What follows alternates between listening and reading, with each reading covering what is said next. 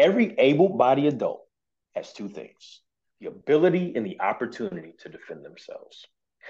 You have the ability, meaning, hey, let me take a little money, go get some training, let me let me set aside something to go take care of that. You have the opportunity to say, hey, I'm gonna I'm gonna stop what I'm doing today and I'm gonna go learn this stuff. The ability and the opportunity. So why in the world would I jeopardize everything I built in my life because you didn't feel like you wanted to go take a class for one day? That's nonsense. Too many people don't want a gun and then they want you to defend them. Here's the problem with that. When you go before the judge, you can't say, Your Honor, I'm sorry. I uh, I know that Betsy shot the guy, but she was defending me and I want to take her charge. It doesn't work that way. They're gonna say, Well, she did it, so she's got to take the charge now. Now I have disrupted my circle. I have ruined everything in my life because you didn't feel like you want to take a one-day class to learn how to shoot properly. That's nonsense. We don't do that.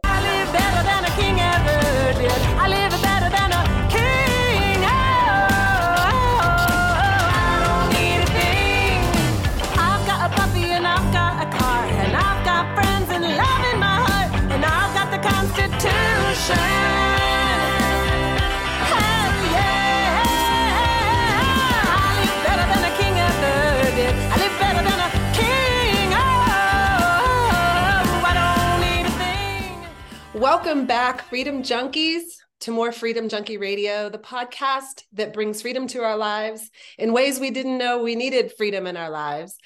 And today's guest is truly, you know, I've been thinking about him, and I think Dos Equis doesn't have anything on this guy. I think he might be the most interesting man in the world. But before we get to my guest today, I need to make a little announcement, and I'm going to try to do this in a way that won't get this particular episode struck from Spotify. An episode that I did a year ago on a particular mineral solution that is uh, having miraculous um, effects in people's lives and their health. That interview got struck from Spotify. I found out about it yesterday.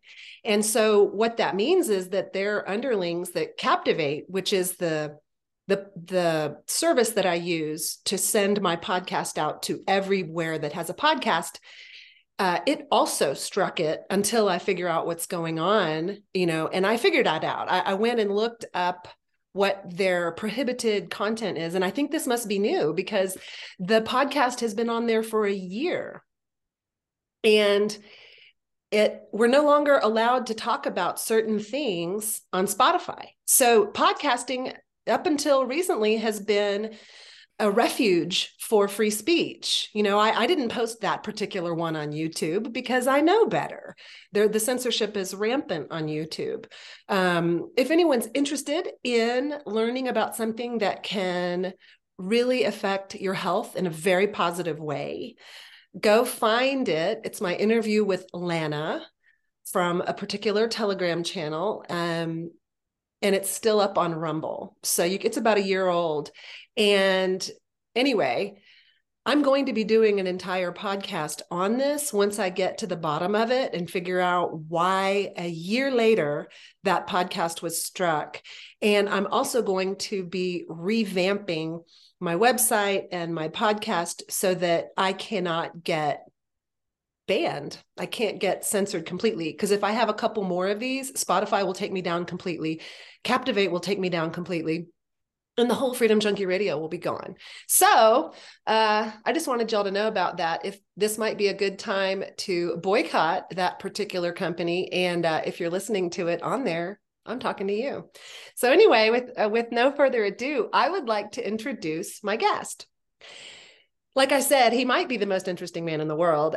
Um, there's so many interesting facets about this character.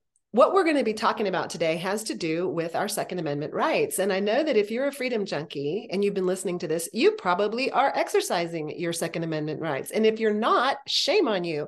We know that the Second Amendment is the thing that has kept this entire world, including Texas and America, uh, from just going the way of China. We still have a little bit of free speech and we can still uh, walk around and, and, feel relatively free. It's gotten worse, but that Second Amendment's the only reason we have that. And so we've been exercising our Second Amendment, right? We go buy guns and we get our concealed carry licenses and we go take a class and we think we're good. In fact, I had some friends, some new friends from New Zealand who escaped New Zealand during the lockdowns. And the first thing they did when they got to the United States was buy guns because they can. They can't, you can't buy guns in New Zealand. So, but a year went by and they had not shot them. So we helped remedy that. My guest today is Jaz Davis. He is an amazing artist out of Buda, Texas. He uh, his other thing besides making incredible art is teaching people tactical self-defense with their weapon and really putting people into positions and situations situational awareness uh, with your second amendment so Jaz thank you so much for being here i'm so glad you're here Man, thanks for having me, Betsy. I've been waiting so long to do this. This is a is an honor. I appreciate it. Well, uh, so my introduction for you that um, we were talking a little bit the other day about how badly prepared people are for actually using their gun in situations. Will you tell us why this is so important to you? Oh, oh man, Whew. you gonna open up a can of worms today, man. It is important to me because everyone has the right to self-defense, right? No one has to be a victim, but we don't exercise that right. We exercise a lot of rights, like I said, we exercise the two A rights. We exercise the right to freedom of speech, and if you want to call it a lot of other things that we exercise our rights for. But what we don't do to actually practice for those events that may happen. And so that's super important to me. In my line of work, um, I run across a lot of people who have the tools, but they don't practice with the tools. So, um, man, it's just near and dear to my heart, man. I just, it's a, it's a shame that so many people have the tools, but they really don't know how to use them. Uh, and more importantly, they don't understand the severity of not being prepared to use them. Okay, so give us a situation in which someone who thinks they might be prepared or not is not prepared. Sure, absolutely. So uh, I'm the owner of Modern Gladiator Defense. We uh, specialize in taking people from tactical to practical. I love action movies like anybody else. You see action movies, you see all this cool stuff, but then can you really do that? Um, can you really perform some of those things you need to perform? And so, number one scenario, people come to me, or well, I won't say me because my classes are a little bit different, but people go get their license to carry and they never touch that gun again. They may go to the range once or twice a year, and that's about it. So, uh, what makes our company a little different than most companies is there's an interview process. So you can't just call us up and say, "Hey, man, we want to come shoot today." It doesn't work that way. We run an interview process. We want to make sure we're a good fit for training together, and we can not only get you what we need, what you need, but uh, make sure that you understand that we are about teaching you to defend your life. So when people call and they say, "Hey, I want to get my license to carry," okay, great. So we have a questionnaire, and one of the questions I ask is, "Say, how often do you practice at home?" At home? What do, what do you mean practice at home? It blows their minds that I asked them that. I said, yeah, how much do you dry fire at home? Oh, uh, well, well, never. Okay. Uh, how often do you practice in the car? In the car? What do you mean practice in the car? Well, you carry your firearm in the vehicle, right? Yeah. Well, shouldn't you be practicing in the car? So that would probably be the first scenario I would say right there where people just so uh, prepared. Okay, so you mentioned to me when we spoke the other day that you took a couple through a uh, a, a, training situation where mm-hmm. where there was a kidnapping situation and they mm-hmm. both just they both had guns and they both didn't use them they just let the kidnapping situation please tell us about that one or, or what? Sure sure sure. So uh, working with a, another firearm instructor uh, this actually wasn't my class. We, we run scenarios. So if you take a license to carry class with us it's an all day class. We don't just uh, do the four hours and send you on your way. We do what's required by dps but then we actually send you through some scenarios. We actually give you some training on holster work uh, how to engage from your vehicle all those things that you really need to understand. And so uh, oftentimes myself and uh, instructor Zamora, we will switch roles. And so he said, "Hey, can you be a bad guy for my scenario?" I said, "Sure, no problem." And so uh, the I'll give you two scenarios because we did two that I was I was really uh, worried about this particular couple. But in the first one, I came into their home and uh, they I basically ran them out of their home. I sat on the sofa and I watched TV, and they let me, and they did absolutely nothing, and they both had guns, and uh, I was really disappointed in that scenario. So we said, well, maybe it's because they have the comfort level of being at home. Let's take them out of the home environment. Let's put them outdoors. And so we put them in a uh, restaurant scenario. And so in the restaurant scenario, I came in, I uh, I robbed the husband, and I said, "Give me all your money. I want all your money." Oh, I don't have any more money. Okay, well, you don't have any more money. I'm going to take your wife. And uh, he just goes, uh, "Okay," and just kind of froze.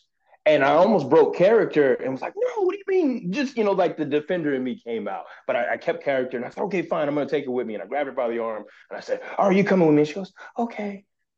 And then I, I, had enough. And I said, wait a minute, let's time out. Stop. It's the break scenario. I said, you're just going to go with me? And she goes, I, I guess I just, just have to go. I'm like, but you both have guns. And so all that being said to say, lots of people have guns, but they're really not prepared to use them. And you also told me that people aren't really prepared to shoot people. We we use targets a lot. Mm, true. Very true. I ask in my class, I say, ask them three times to say, or I say it three times. I say, I'm going to ask you a question. Don't answer it out loud. Don't answer it out loud because I don't want to know the answer. And I leave them hanging with this question. I say, Can you actually take a life? And you see the wheel start to turn. So don't answer because I don't want to know the answer. I say, There's a difference between taking a life and taking a life to protect your own or your family. Two totally different things. And once they can get past that, oh, I'm not a murderer, I'm only protecting myself, it makes it a little easier for them to understand. We use a lot of uh, CO2 uh, sim guns and we use a lot of airsoft to, to simulate some of the movements that we have to go through. And nine out of 10 people, when you give them a non lethal, something that doesn't shoot a projectile whatsoever, they can't even point it at you. They usually do this. They're looking at me like I'm looking at you, but they do this. Okay, get out of here, stop. That tells the would-be bad guy, hey, you're not really prepared to do what you have to do. They did a study, I can't remember whose um, whose video this was, but they did a study. They asked guys in prison, they said, Are you scared of people with guns? He said, No, because we can take them from most people. Um, they can tell when you're prepared and when you're ready to do it. I don't have a gun in my hand at all, right? And if I say, "Hey, stop, stop what you're doing," it just it doesn't look like I mean it. So watch this. No gun in my hand. I go, "Hey, stop." It changes everything. My posture is straight. I'm there's nowhere for you to look but right there at that gun, right? It changes everything. So we focus on preparing the mind versus just all the shooting parts of it because that's really not the way it should be. Okay, you know, you had mentioned how people who are concealed carry, like in Texas, we used to have to have our concealed carry to conceal carry. Mm-hmm. Mm-hmm. And now anyone can concealed carry. And so you don't even have to have a class. Does that make you? Oh, that is that is my biggest pet peeve. So watch this. People say, "What do I need a license for?" I don't. I don't need a license. Okay, great. What's a thirty out five sign. Huh? What's a 30 odd six? What? What's a 30 odd seven? Those are the three most common signs you will see. There's four 30 odd five, six, seven, and a 51%. Okay, most people know, don't know. What hold on. I know. Yeah. 30 odd okay. six, 30 odd 7 uh-huh. and 51%. 30 odd six is um, you can't conceal carry in here. Good. You, uh-huh. Even if you have a license, you can't carry. Those are hospitals and things like that. That's basically, Good. I won't go in those places because mm-hmm. that means you're a sitting duck. No one has a gun. 30 right. 7 is uh, no open carry. Good. Which people are to open carry because if anybody wants to take out a threat, you're going to be the first one to get taken out in a mm-hmm. situation. I don't think you should open carry. The 51% is in the bars or restaurants that where an, an establishment makes more than 51% of their uh, income from liquor sales. So a bar on-site on-site liquor consumption. Yes, correct. Yes. So you can't have a gun in a bar, which uh, I don't know how I feel about that. What's 30 out five? 30 out five is no carry at all. So there's a difference. Six is no concealed, seven is no open, five is a no-go. I always say if you see a sign with a five on it, don't take your gun in there. It's 51% and a 30 out five. And so um, if you encounter a 30 five sign, it doesn't matter if it's concealed or open, you cannot carry in that location. So and going back to it's a combination of 30 six and 30 seven. Correct, correct. And so, uh, what throws people off, and, and, to answer that initial question, why do I need a license? If you go in a 30 5 establishment and you don't have a license, you're pretty much going to jail. Um, don't pass go, going to jail.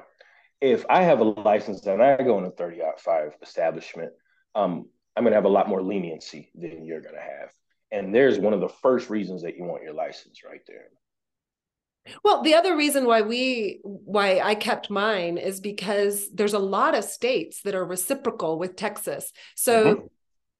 um, without your carry license from Texas, when we travel to other states, we wouldn't be able to carry our guns um, in those states. Now, a lot of states are just beta states, like California. It doesn't have a reciprocal with Texas, so it just, you know, I don't know how you're going to defend yourself against a bad guy with a gun. Um, right. So, uh, the other day when we got to talk, we got we went into some really interesting places. You were talking a little bit about your history. I'm interested in how you ended up so interested in tactical safety and and oh. Yeah, yeah. Be happy be happy to share those stories. I, I tell these a lot in my class um, because uh, being a, a, Air Force veteran, everybody just assumes that you learn to shoot in the military. Let me just go ahead and say this now. I don't care if your uncle was in the military, your dad, your mom, your uh, your dad's a cop. Those skills don't translate to you by osmosis. Stop going to, to training and go, well, my dad was in the military. Oh, you know, my mom was in. That has nothing to do with you. There is this immediate stigma of, oh, I, I know, I know, I know. It's okay not to know. It's okay not to know. And I say that because I didn't know for years. I told you I didn't become a patriot till I was in my 30s. But that's another question. That's another thing, right? So whenever uh when I was 16, my mom had a gun held her head. I ended up between that gun and my mom. And uh, it was a terrible situation. Uh, I remember the revolver clearly. I could actually see the rounds in the cylinder. Um, my mom was able to get away, and uh, that day we didn't get good service as far as law enforcement is is concerned. Um, not not considering the time that it took them to get there, because that's that's not important. But after they got there, they just didn't do a good job with a report or anything. The most important part about that story, because everybody hears like, "Oh my God, oh, oh!" My mom went and got training rather than being afraid of guns. My mom took that as an opportunity to say, "No, we're not going to let this situation ruin us or control us. This is how it works. And so, gun safety was something that was drilled in us very, very young. And we didn't have any gun accidents in our home. My mom didn't even have a lock on her gun. My mom had her gun in a drawer, and that was it. There was no such thing as a trigger lock. She didn't even have a holster. It was none of that, right? And we never played with the gun. We never had any issues. Um, so that was my real introduction to defense. Um, when I was in the Air Force, my wife and I were traveling down a narrow road. It's raining. A guy walking on the side of the road. There's no sidewalk, just a narrow road. Um, I went around him the best that I could. In his mind, I tried to run him over. And so he followed us to the house we went to. He broke in and tried to kill us both with a knife.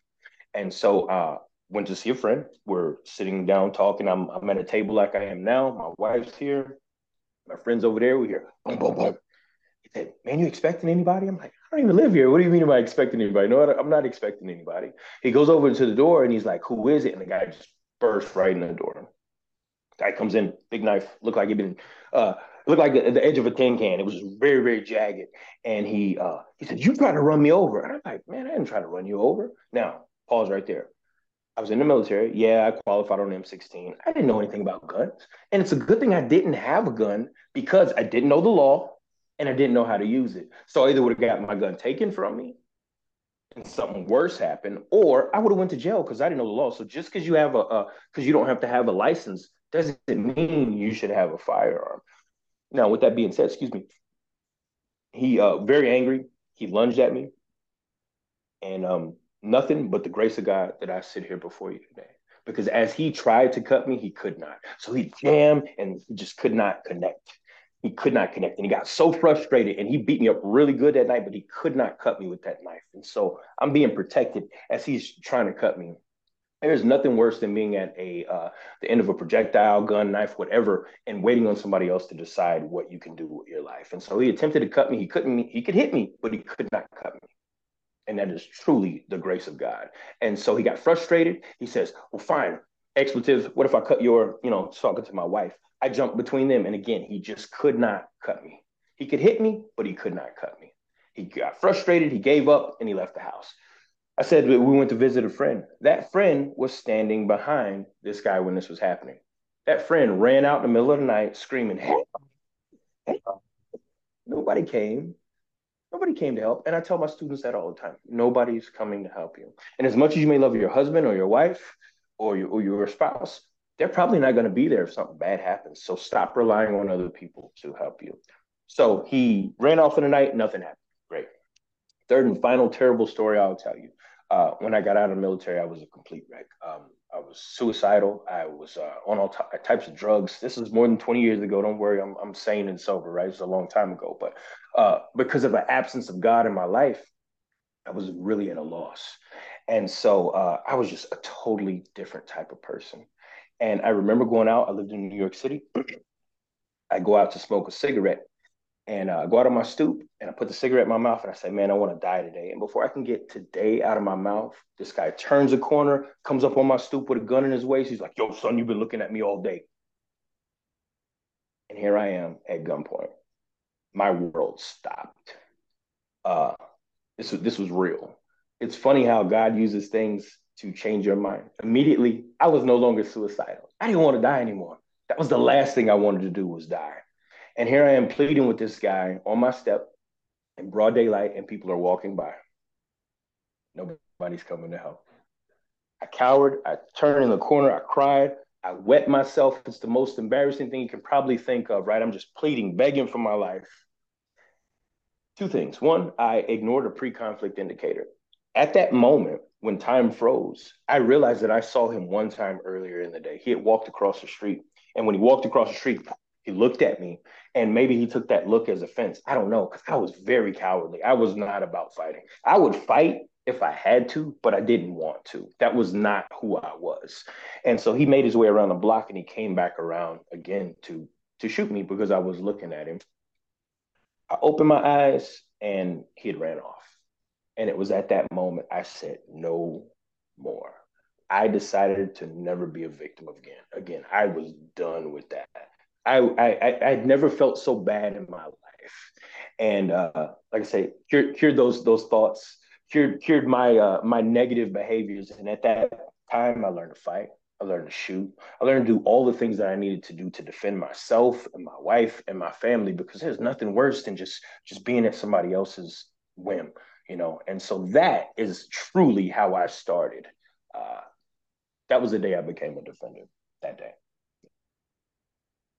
well you had had military training so you knew how to use a gun mm-hmm. and kind so, of. not a handgun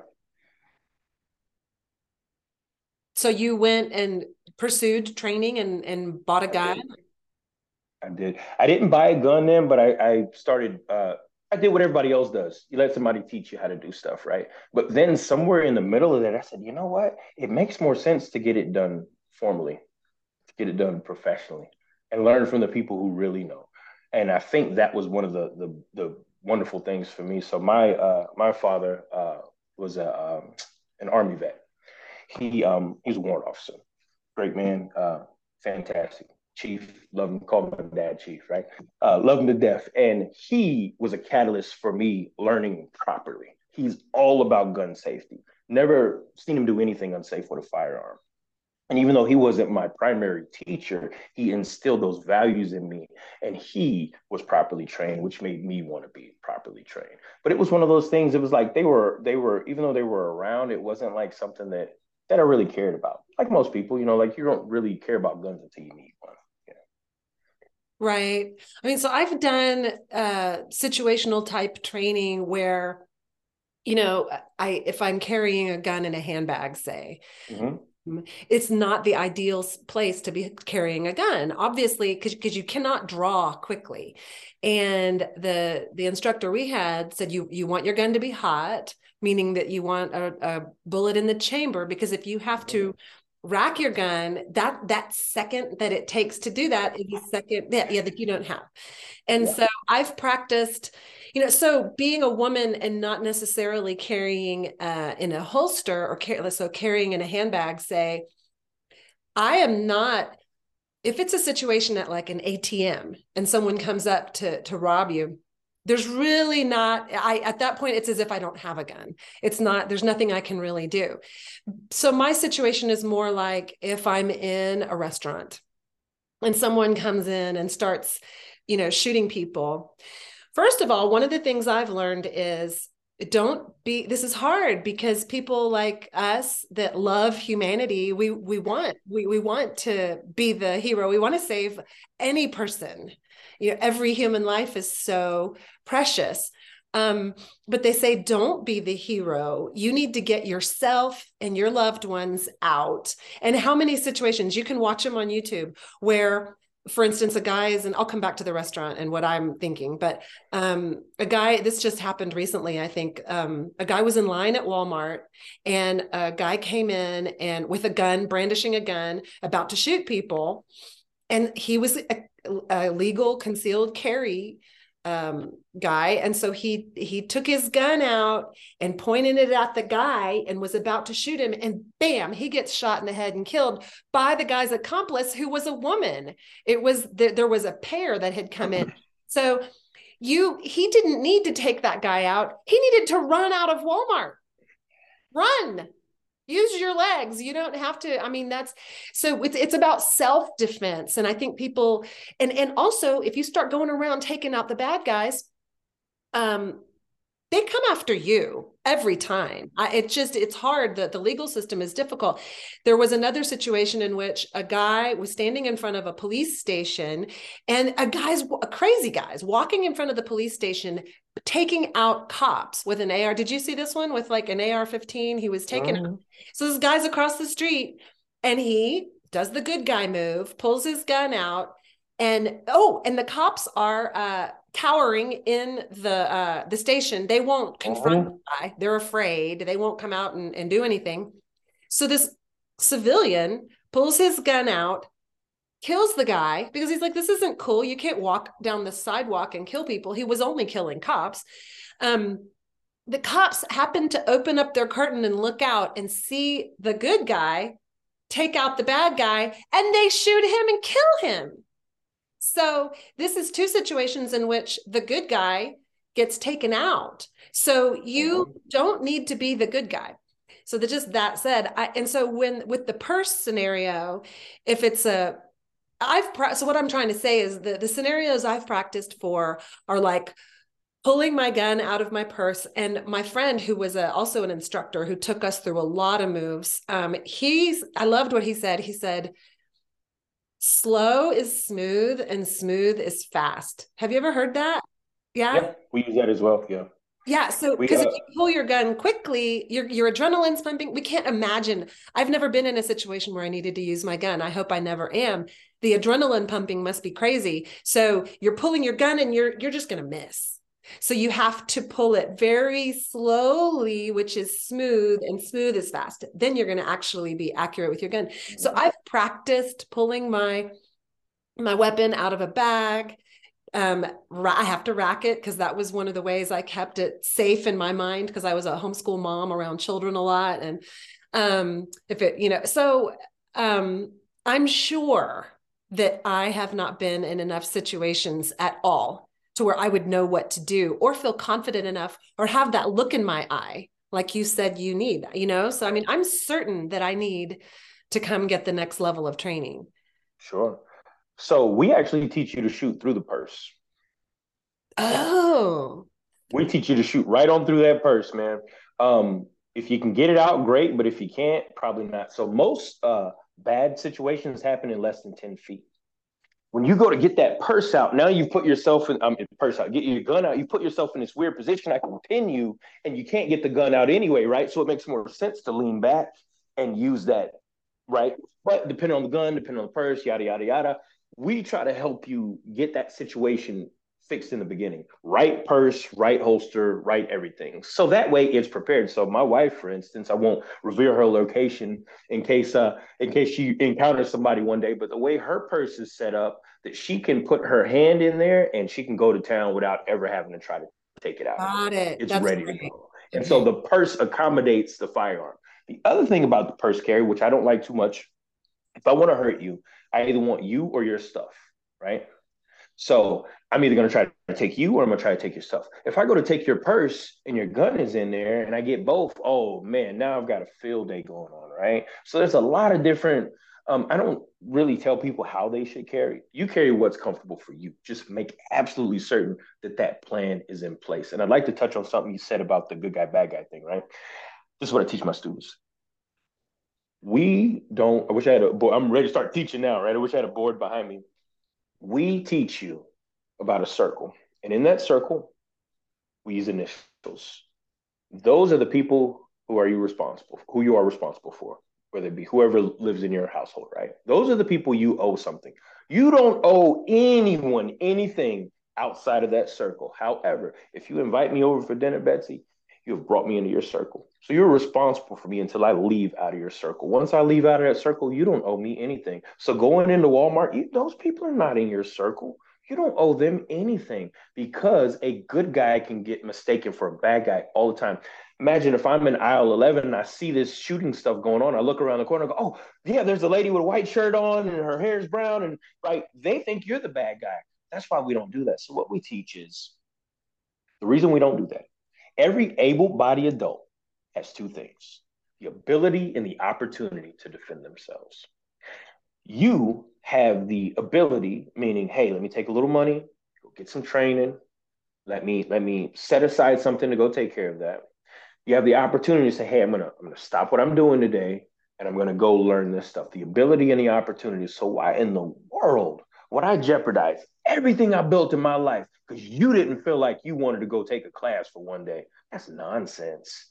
Too many people don't want a gun and then they want you to defend them. Here's the problem with that. When you go before the judge, you can't say, Your Honor, I'm sorry. I uh, I know that Betsy shot the guy, but she was defending me, and I want to take her charge. It doesn't work that way. They're gonna say, Well, she did it, so she's got to take the charge now. Now I have disrupted my circle. I have ruined everything in my life because you didn't feel like you want to take a one day class to learn how to shoot properly. That's nonsense. We don't do that. I had a neighbor who was a, a corrections officer. Someone had broke into his house, and um, he knew I carry. I carry all the time, and uh, he saw me. He said, "Hey, come on, come on." Came over. The guy had been gone for a while, but he said, "Man, I'm so glad you have that." I'm looking around. I'm like, "Glad I have what?" He's like, "Your gun." I said, "Why are you glad I have a gun?" He said, "Because, uh, you know, in case something happens." I'm like, "Somebody just broke into your house. You think I'm going to leave my home and my family and come over and defend your house because you didn't want to? Come on, man."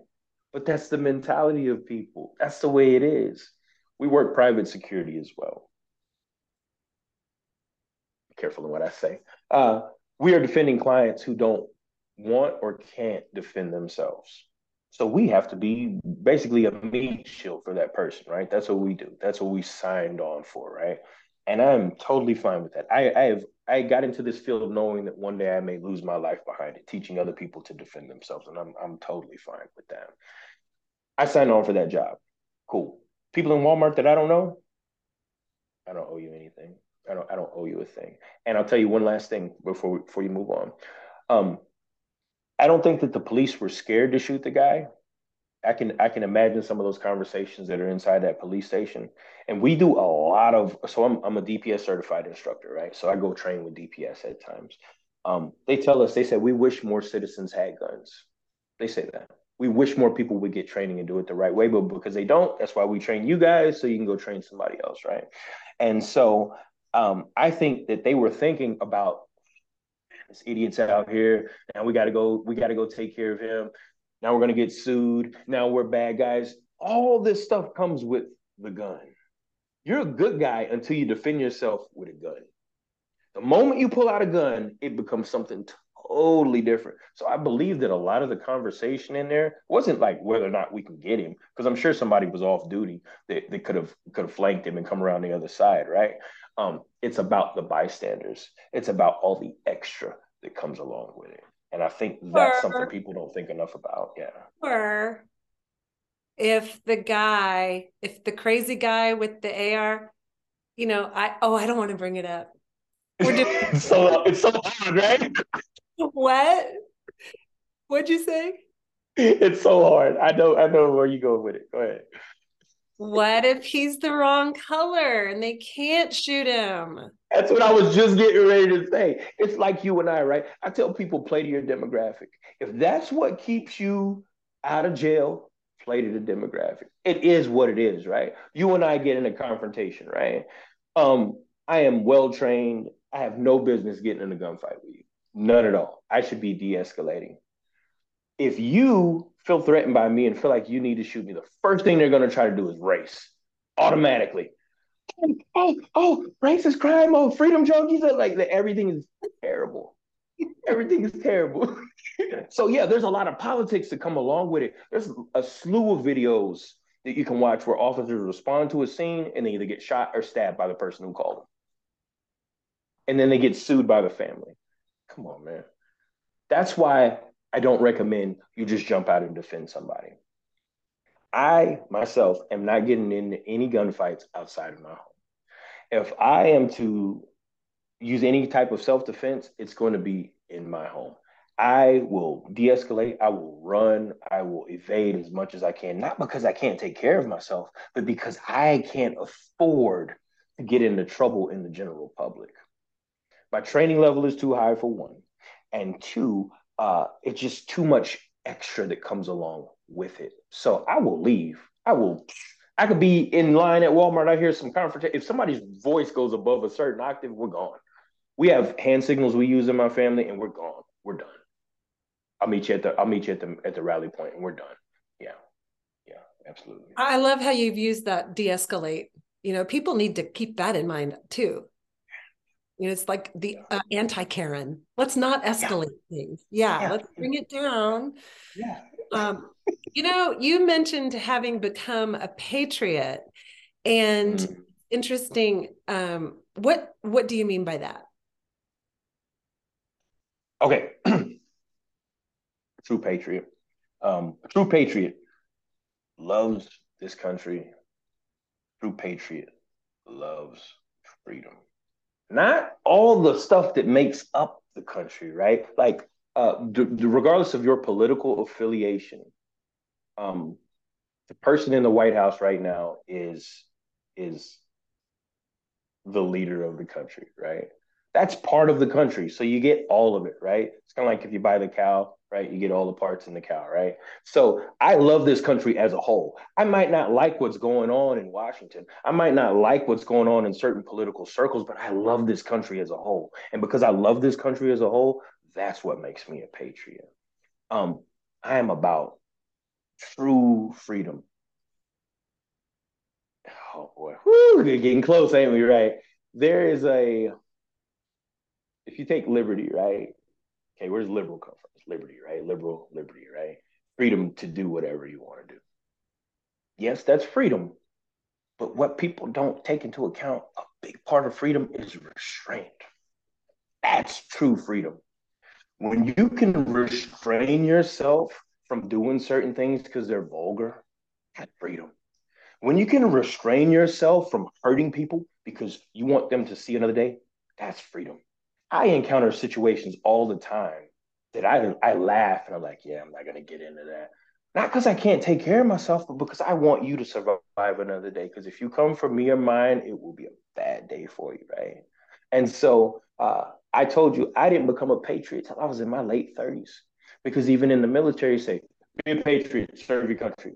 But they don't tell you why. If they had told me why, I would have been a patriot sooner. But I didn't understand what freedom truly meant until it was almost taken away from us. And so that that is a that's freedom. You said you realized during Obama's second term mm-hmm. that had changed. Yeah, yeah. I am one hundred percent uh, conservative. I am unapologetically uh, uh, all man Christian black conservative. That is me. That is who I identify as. My pronouns are I pay my bills on time and I take care of my people, right? That's that's that's who I am and that's what I am. And whatever it takes for me to be that every day, that's who I am. Okay. And I realized that through that through that second term. Right, because you weren't always a conservative at all. You oh, were on the you were on the Democratic plantation. Absolutely. Yeah, 100%. Yeah. Okay. Well, I mean, I never uh I never thought of myself as conservative or liberal because I was always just from the time I was 18 and talking about politics with a friend and I was like I just want the government out of our hair. Like I don't think that mm-hmm. taxes taxes don't make sense. Why should someone someone require you to pay for things that you might not necessarily want to pay for? And I don't want the government. So I don't want the government taking my money. I don't want the government telling me what to do. I don't want them telling me whether I can do drugs or have an abortion or any of those things that were liberal. Like so what my what I realized was that I was liberal socially and conservative fiscally and my friend mm-hmm. looked at me and said, Well, you're a libertarian. And I said, What is that? And it's, I was uh-huh, uh-huh. yeah, I was in college. So I didn't even know. And that's what it is. It's just small government. It's like, you know, let people do what they want to behind closed doors. We don't need to be policing morality. That's like you said, the restraint part of liberty, I think is so cool that you said that because um, when I think of liberty, like the difference between liberty and freedom, they're very similar. Mm-hmm. You know, I use them interchangeably pretty much, and I think it's okay to. But to understand that liberty holds a little bit more weight because freedom just means you're free. You're bird set free in a cage. You can go do whatever you want. And we all mm-hmm. like the idea of that. But liberty has, holds a little more weight because there's responsibility involved you're responsible for, for, what you do and uh, like you said restraint is such a, a wonderful thing because it allows for more freedom it allows if you restrain yourself from your desires or you practice you mm-hmm. know discipline or uh self uh, what's the word when you um when of self-denial when you mm-hmm. say, discipline, yeah, yeah, yeah, I'm not gonna eat that, or I'm not gonna go there, or I'm not, you know, mm-hmm. I'm honor myself, then you even have more freedom because you have freedom of peace yeah. of mind. And so, um, you know, it wasn't until the the whole liberal eh, world got hijacked by mm-hmm. you know the the power the the people that are trying to control the entire world the the, right. the wacky narcissist mm-hmm that I realized I'm not that. And I know people who are lifelong Democrats who've said, I don't know, I don't recognize my party. They they don't right. want to become a Republican, they're lifelong Democrats, right. you know. Right. Um, but a lot of people so so the word conservative to me has taken on a more of a pleasant connotation than it had when I was younger. You know, it, it's it sounds lovely now to be. Oh, I love it, man. The best way it was explained to me is someone asked me. They said, "Do you think that God is liberal or conservative?" And I didn't know how to answer that, and I said, "Don't know." He said, "Well, look at the root words. Liberty is freedom, right? It's liberal. Just go do what you want. Conservative, conserve, reserve, protect, hold on to. Do you think God is liberal or conservative?" And I said, man, well, that makes sense to me. God has to be conservative. Conservative doesn't have to be a bad thing. Think about this. You're a married woman, right? You conserve your beauty for your husband. You conserve your household. You protect that intimacy for your husband. That is conservative. The opposite would be I'm just gonna go out and do what I want, put on whatever kind of clothes I want, and hang out till two, three, four o'clock in the morning, do whatever I want to do. That does not balance. It does not work. Okay, this is so interesting because when you asked that and the way that you before you said you thought God was conservative, I thought, well, uh-huh. certainly uh, he's liberal because right. because God is more like nature to me. Mm-hmm. Nature is free. You really can do whatever you want and it takes the human mind to mm-hmm. decide to reserve to conserve or to not mm-hmm. or to, to put the the brakes on or the reins on and right. you know i think it's interesting i like to use this um, analogy or, or just description if you apply sunscreen liberally. Apply liberally. Uh, You're uh-huh. very conservative about your sun exposure. Mm-hmm. So there's a place where the two meet. Where, Absolutely. Why, yes. why are we even why are we even calling the like to me they're both beautiful the idea of lib- liberal applying something liberally being liberal with your friends and your and your love and your life and going out and trying new things and and um, sounds wonderful. And a, and a classical liberal is someone who bucks the system and who's like i don't i want to try things new whatever you old fuddy-duddies i don't want anything to do with it. But then conservative to me is uh, based more on tradition, which makes more sense as you get older. When you're younger, right. tradition makes no sense. You have no basis for it. Right. right. Um, so, but I like what you said about there's a place for them to meet. And that's another reason I became conservative because I noticed when political debates would happen, people who were Democratic or liberal, but people who were conservative, like, well, no, that doesn't make sense. Let me try to explain it to you. And I would watch these two sides and I'm like, I don't act like him. I act like him.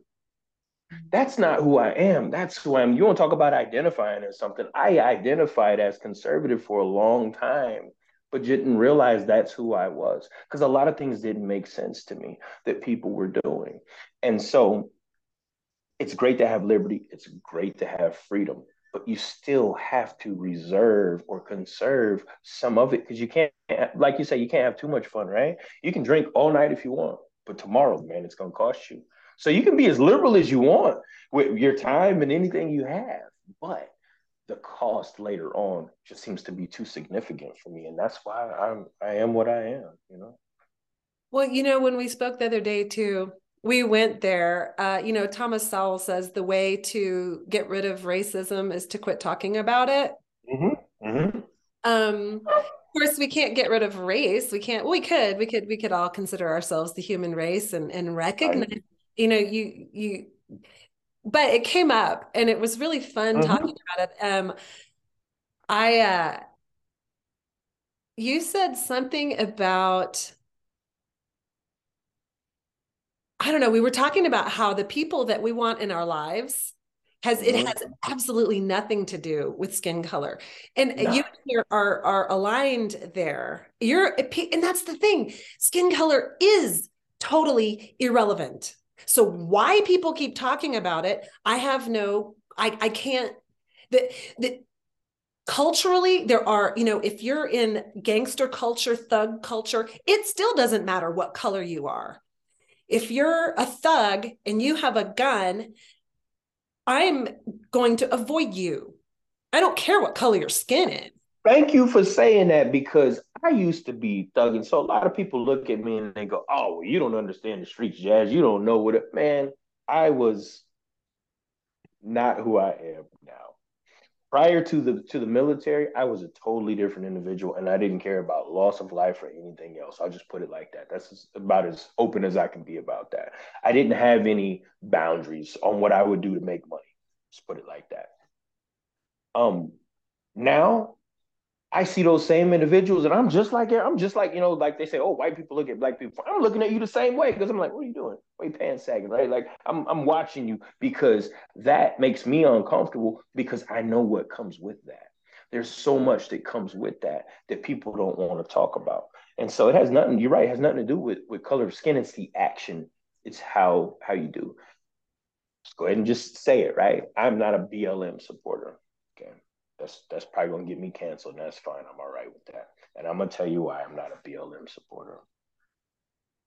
All lives matter. Every life matters. Nobody comes to me and I go, I'm not training you because you're white. I'm not training you because you man, come on, man. I am a heterosexual male, but I train homosexual people. I don't have a problem with training you. I just don't like your ideology and I'm not going to participate in that. But I will absolutely defend you. I will absolutely show you how to defend yourself and do those things. That has nothing to do with me. Growing up, my mother was very strict. She did not play that. I got my butt whooped. Some of, it was just so much growing up, so much turmoil. Like, man, mama mean, man, I'm tired of this. But as I get older, I'm so thankful. And I laugh with my mom now and I call her saying, Mom, thank you for whipping my butt when I was a kid because I really needed it. Those things kept me in line. And so the reason I'm not a BLM supporter is because the things that they support is anarchy and just whatever you want, white people bad, this, that, that. I can't get with that because I don't believe that. And so because I wasn't raised that way, I can't absorb that. That is not who I am. And that's why I don't support that. All lives matter.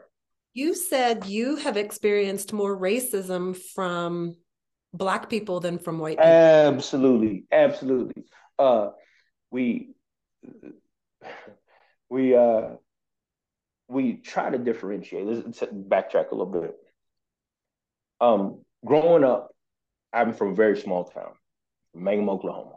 Shout out to Mangum. Love Mangum, man. Glad, glad I'm from where I'm from because it made me who I am. Wasn't always proud of it, but it was just like 1,300 people growing up, and there's a distinct black side of town and a white side of town. Main Street is called Lewis Tittle. Most of the black people live south.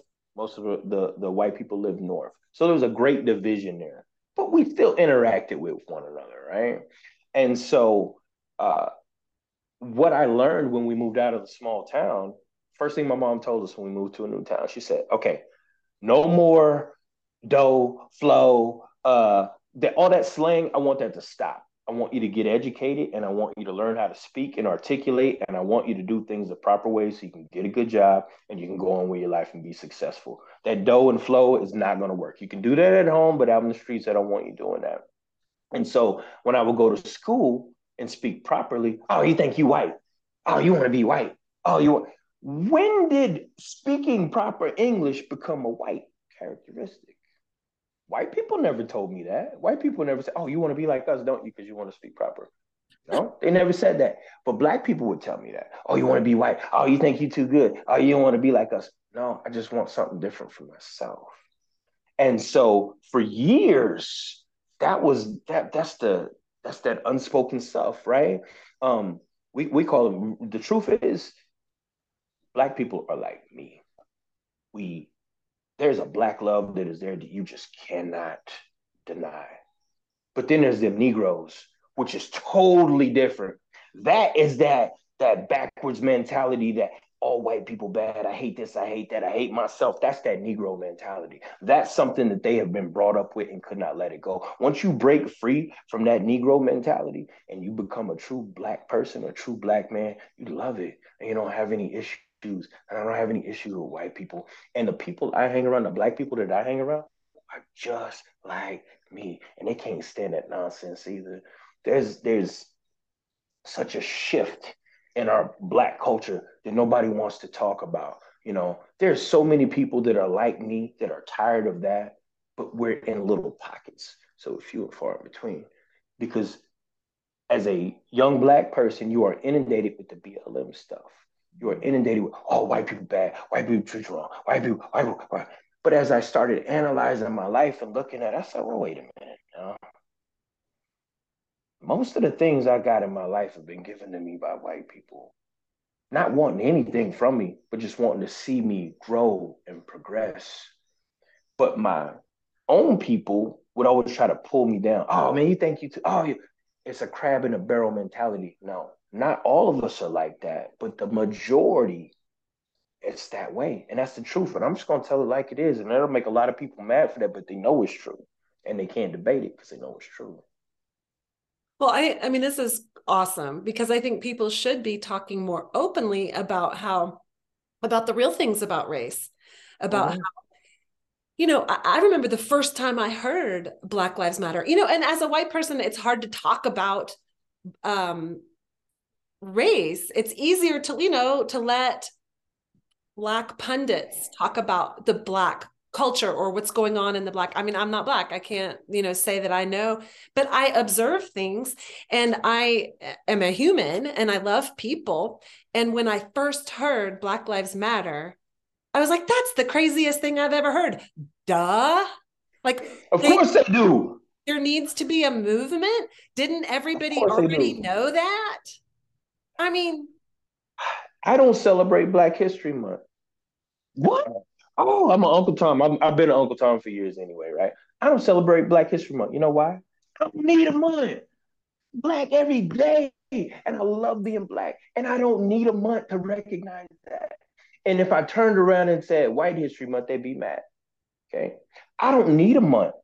I love my skin with all the troubles that come with associated troubles that come with being black. I still wouldn't want to be anything else. There is never a day when I wake up and go, man, I wish I was white. I wish I was... No, I love who I am. I am not uh, oppressed. I am not under scrutiny. I carry a gun every day. I carry it openly. I don't get beat up by the police. I don't get treated poorly. But you know something? When I was thugging, I would get in trouble. Hmm. When I was doing things that weren't right, I would get in trouble. Hmm. My skin ain't changed. So what changed? Mentality. That's all it is to it, man. So a lot of things that are misconstrued as race. I remember this guy. I don't know his name. He's on YouTube. He was. He said he was a bona fide racist. He said I was a racist and now I'm not anymore. And they asked him why he was a racist. And he said because I was afraid of black people.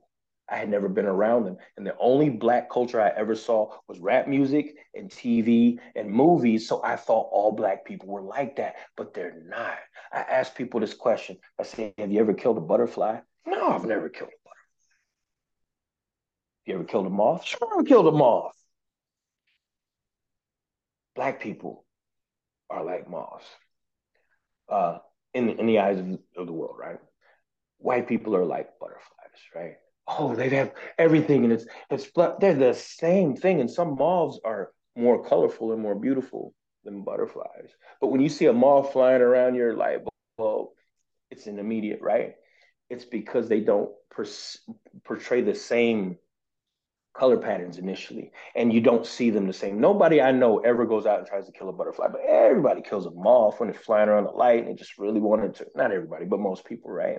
It's the same thing with black skin it's a fear thing. Until you understand that we're the same, the moth and the butterfly, we're the same. It doesn't matter. And once you, once you, uh, sorry, it, it, it, uh, until you under, until you understand that we're the same, it doesn't matter. But once you understand that it's the same thing, you get treated the same, and it's that way. You see that? I asked my mom even. I was like, "You kill a, a moth? Yeah, why? Because I don't know, they're dark and they're creepy looking." And then I showed her some moths. She's like, "Oh, those are beautiful." So it's a perception thing, right? Um, I don't believe, I, I believe there's racism. 100% believe there's racism. But I don't believe you have any more privilege than I do. I don't believe that you can do anything that I can't do. You know what I believe privilege you have? I believe you have female privilege, and you should. Women should be protected and taken care of and uh, put on a pedestal because God put them on a pedestal as well, right? Um, we should we should take care of the feminine quality, right? But as far as skin color, nah.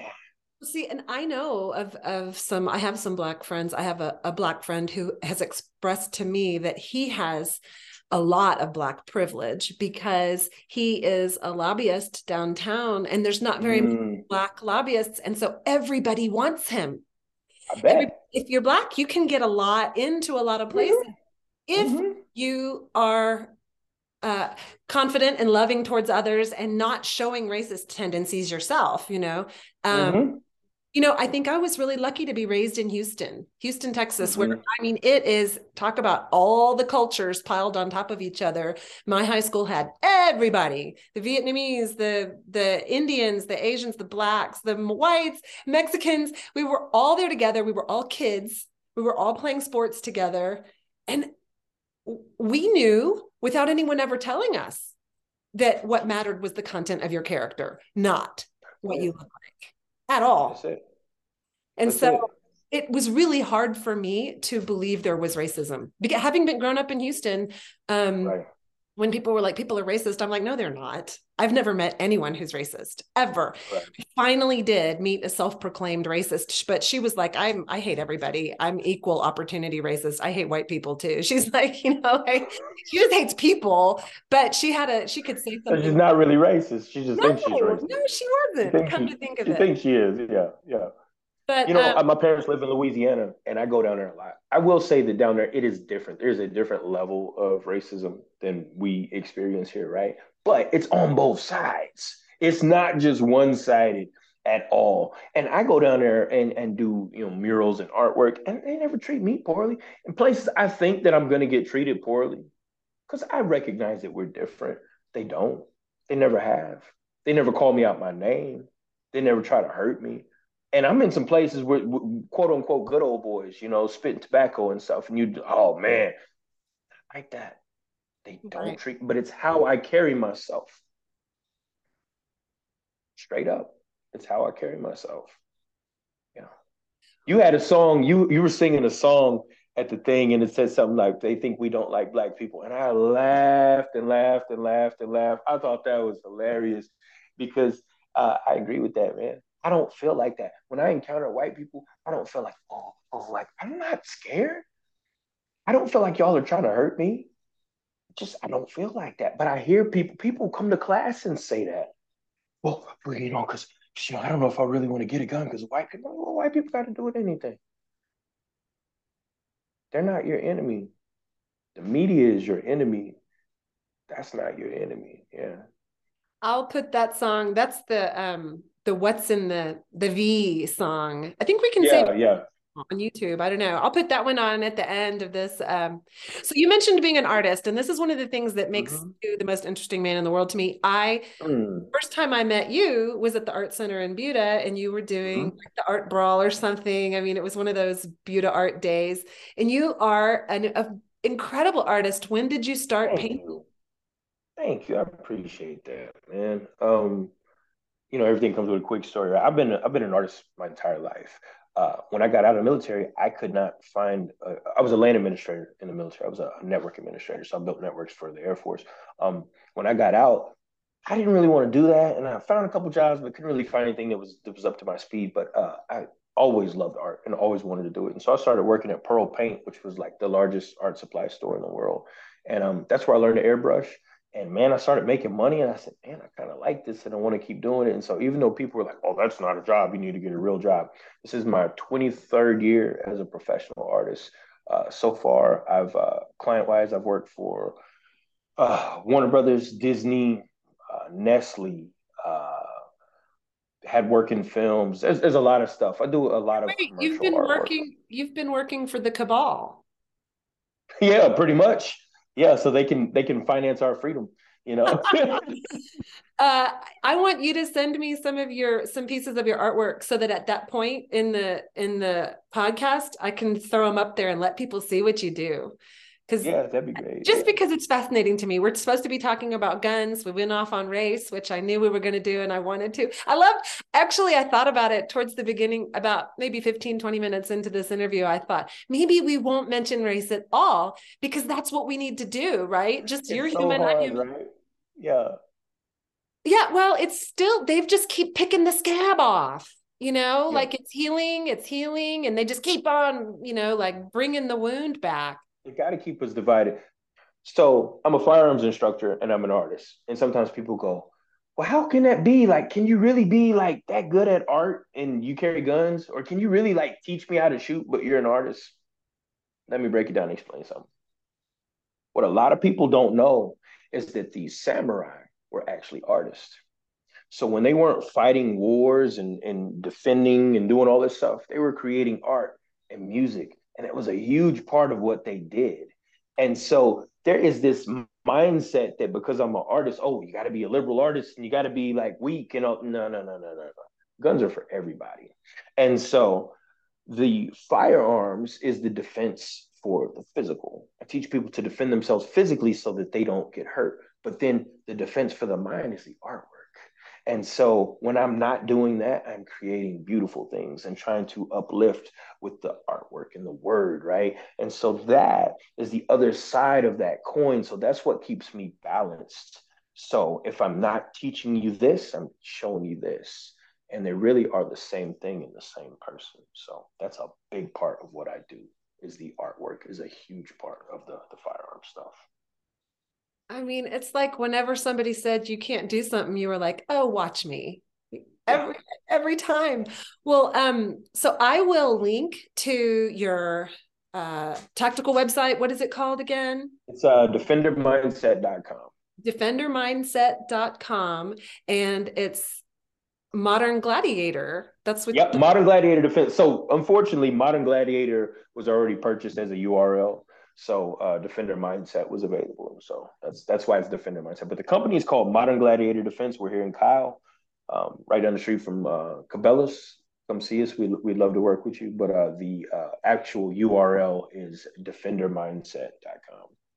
And if someone were interested in seeing your artwork, where should they go?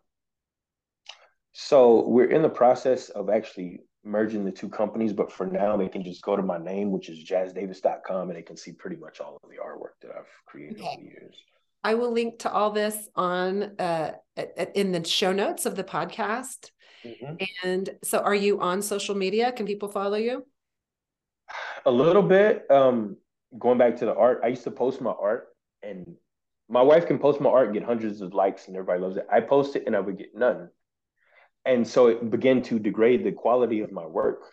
And so i actually got rid of facebook and all of those because it would it would uh lessen the quality of my artwork because i was looking for that digital like versus the physical. So i do have an instagram um actually I have an instagram for both uh, the instagram is jaz davis artworks and the uh for the firearms it's modern dot gladiator. But uh but okay. yeah, that's the only social media I have is Instagram. Yeah. What's that? I wonder, I wonder, if you were shadow banned because of who you are, they don't want your art getting out there. I wonder if, because that's why it's totally fascinating to me on Twitter.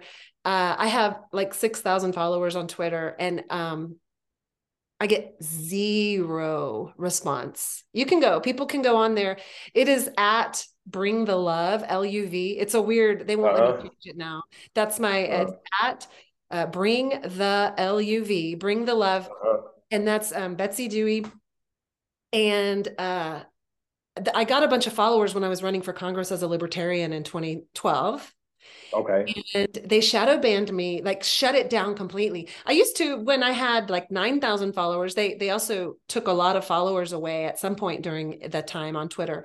But um they I would back in the day i'd post something and when you have 9000 followers you would i would get a minimum of 10 responses or retweets or likes or something and sometimes like 400 you know mm-hmm. Mm-hmm. more often like 50 60 70 likes or retweets or something or responses i get zero you can go you can go and look through my tweets no one is seeing them. Even though Elon Musk bought it, I I've I went I didn't even go on there for four years. I'm like, why would I even mm. post something? No one can see what I post. So the right. shadow banning is real. And I wonder if um if that was happening to you on Instagram. I believe it, man. It's funny because it's, so I teach uh, the business of art at Inspired Minds, and what I teach artists is to make your website your primary for all of your stuff. Because if they decide they don't like what you post to take it down. Uh, i am one of the artists who works on the Raising Cane's murals so you know Raising Cane's and chicken fingers we do all of those by hand. So everything from houston up to canada me and about five or six other artists we do all of them in the central us when i will post a Raising Cane's like me painting it or something they'll take it down. But i'm doing it. I'm physically painting on the side of the building and they'll take it down and so I teach artists to capitalize on their uh, their own image and their own website versus putting all that love and everything into Facebook and Instagram. Because if they shut you down, you you don't have access to it anymore. That's so good. That's great advice. And that's what I'm about to do with Freedom Junkie Radio. I'm about to move it all to the website. I'm about to use a different um, platform for for the, the the service that cannot be uh, censored. Yeah that's what I like about GoDaddy is that I am um, uh, they're 2A friendly and they never try to hinder my performance as a gun guy. And That's I love that. That's interesting because I just heard GoDaddy is not what you want to use, that they will shut you down for maybe for other reasons, but not 2A. Hmm, interesting. And I've been I've been with GoDaddy since day one, since they started and um, I really like them. They help me make lots of money, and I'm not mad at GoDaddy at all. Um, all right. Oh, one more. Can can we mention? Um, can we mention about defensive insurance? Anything you want, Jaz. This is your time, your show. Oh man, I'm just I'm trying not to take too much of your time, man. We can talk all day, man. I'm not. I'm just. This is just is just kind of who I am, you know. Um. So, okay. uh, help me understand this because I don't get it. Okay. If you buy a house, you get homeowners insurance. If you rent, you get renter's insurance. You go to work so you can have health insurance, uh, dental insurance. Uh, in case you die and you want to leave something to your family, you get life insurance. Uh, you can get pet insurance. You get all these different insurances, right? But people go buy a gun, carry a gun, and don't have defensive insurance. Help me understand that because I don't get it. I've spoken to people about this and they're like, oh, well, you know, I just, I kind of, I don't know. I mention that because I am partner with uh, US Law Shield. And so uh, US Law Shield provides defensive insurance. It doesn't have to be a firearm. It could just be a defensive situation where you had to put your hands on somebody. You get into some situations, right? And they will actually uh, not only um, fight your case, but they'll take it all the way to trial. And so there's several instances um, in um, in the U.S. where some of these shootings that you see on the news and stuff, these people have law shield and they keep them out of jail. Very, very important, right? And so for my wife and I, we pay roughly about twenty-seven dollars a month for defensive insurance. It's a no-brainer to me. It only makes sense. And so I partnered with Law Shield because I truly believe in their product. I was pushing the product before I ever partnered with them. But now that I've partnered with them, the way we do it is if someone is to use my uh, my link and um, my promo code, which is MG33, um, we actually cover your first month of defensive insurance. So you can sign up at no cost to yourself. We actually cover that for you just so you can try the product and see if it actually is, is something that you want to have. But man, I mean, it just makes sense. We were speaking to a, a named person and she said, oh, I would rather just not have insurance and wait until something happens and then I'll I'll get a lawyer. So, yeah. Um, okay. I don't know. I'll link. Do you have that. defensive? Do you, do you have defensive insurance? No, I don't. That's why you made the face. He's kind of like. you better sign up. Do you do you understand what I'm talking about? Yes, absolutely. I am not, I am not the best. I am not the best person to to uh, to market this. They actually come to my classes and they teach all about it, right? So we have a class. They actually were out at the uh, it's the thing the other day, right? Um, they actually come and they teach all about it. And they tell all about it. But um, more importantly, it just makes sense logically. You and I get in a situation. Boom, boom, boom, boom, boom. You call nine one one, right? Do you know that that 911 phone call is recorded? Mm-hmm. Everything you said on 911 is recorded, right? Oh, I didn't mean to, and I shot him, right? Now, who's going to defend you in court? Some some public defender, some person who doesn't um, you know, doesn't know anything about guns. I would rather have a gun lawyer. I'd rather have a lawyer who knows about firearms and an expert witness who can say, yeah, this is why they had to do it and this is why they shouldn't go to jail. It's a no-brainer, man. It's too cheap not to have it. And you know, I get it too, because it's you're just defending something. It's not like you're gonna win something and get money. Like you're not gonna be able to pay, you're not gonna win something and be able to pay the lawyer with that you're just going to be out of pocket. I get it. Yeah, our instructor told us before you pull your gun out and shoot it, make sure that whatever you're doing is worth $30,000 to you. And this was 12 years ago, you know, um, yeah. because yeah. if, if they're stealing your big screen TV and you shoot them for it, it's going to cost you $30,000 in lawyer fees and just court fees and getting through this just to just to get it off just to right. get the situation. And this then, company covers that. Right. That's what they do. And that's yeah. a minimum. And so he was like, let them take your TV. Let them take your car. Your car's insured, right? Yeah. That's right. Now, that's right. Your kid, no, go ahead and shoot them and deal with the 30,000 when they, you know, if, if it's sure. they're taking someone or your life. Sure. You know? So um, I my I never really thought about it. So, but I guess subconsciously my rationale for not having insurance is I'm not going to be using my gun for my TV. I'm not going to be using my gun. You know, I would only be defending myself and my family. And to me, that's very defensible in court. And I would. Mm. But so if you call, you call not the way the process is supposed to work. You call 911, you hang up, you call Law Shield. They send a lawyer to your location. They talk to the police versus you fumbling and bumbling through it and well, I think I uh, no no no no no. Okay. Yeah. Call them. Talk to my lawyer. Talk to my yeah. lawyer. Yeah. You could they come there and they take care of that. So it's, okay. it's a very, very helpful service. And they also defend you civilly as well. Okay. I tell everybody, I say, hey, it's on me for a month. Try it. If you don't like it, cancel it and you don't lose anything, you know. Um, we really believe in the product. It works. It's something I've had since day one. I actually bought it because uh, I got my license carrier from Central Texas Gunworks, Michael Cargill. His parents actually had to use it. Someone broke into their home and it kept them out of jail. Okay. It took care of them.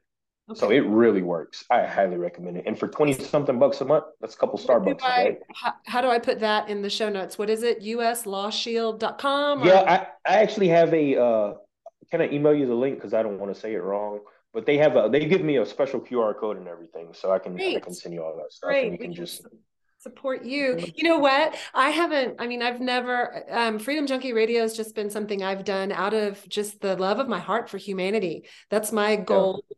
As I go into my uh, the second half of my life is to maintain liberty for future generations the way that it's been maintained for us. Actually, it'd be better if we maintained it better, you know. So anyway, every anything I can do, and I haven't um figured out a way to, for people to help me. It, it, costs me quite a bit to do this podcast. I was thinking about it this morning. All of my yeah, like that to have the um the service I use, just even this Zoom. I use a professional Zoom. I don't know what it costs a couple hundred bucks a year um or something like that anyway um i recently for my listeners have buy me a coffee you can go to buy me a coffee and I think it's just Betsy. I think I actually got buy me a coffee like dot Betsy. So uh, I'll have to put that. I'll put that in the show notes as well because you can buy. You can just toss me five bucks and say thank you. Right, um, right. Because it, it is nice. It is really nice to be uh, yeah. appreciated. So, well, Definitely, I, man. I appreciate you so much, Jaz. It is so. So much- I got one question for you. Okay. When are we gonna shoot some guns? Oh, okay. We'll come. Let me um how many people do you like in your class? So um I'm kind of weird like that. I try to cap it at eight, but um I don't mind I don't mind coming to shoot on your range and doing some training with you. I just want to train with you. So I I love the package of you, the the artist, the gun instructor, the lover of people and humanity. Um we actually just bought artgunner.com and that is the next evolution of this is modern gladiator and jaz davis artworks is becoming one to be artgunner.com awesome. We've already purchased the url and just working on getting some of that stuff together. So, branding yourself as who you are. This is wonderful. Yeah, so if people want to get in touch with you and get a class with you they can do that. Absolutely. Uh, and uh, if they want to look at your artwork they can do that. And so, Jaz, I just can't thank you enough for coming out and spending your time and letting us know how much more training we all need. And I remember you had said it doesn't have to be with you. You don't care. Yeah, I really don't. Yes, America, America, listen, please get some training. If you own a firearm, you are responsible for that firearm and the people around you. Please get some training, whether you get it from me or anybody. Please. And I don't mean Uncle Ted and uh, Brother Joe and you know somebody's neighbor. No, no, no, no, no. Pay somebody, get some training, and uh, it will definitely reward you in the future. Absolutely. I'm gonna tell you one more thing, and I'm gonna let you go. I truly believe it is a conspiracy. You know, every video, every movie poster you see, what do you see? Right? Nobody's looking at, they're always perpetrating really bad gun grips. I believe that's on purpose. I really believe that's on purpose to keep people stupid. Think about it. If I showed you a picture of somebody texting and driving, what's going to happen? It just it, it makes you irate, right? That's how I feel when I see this.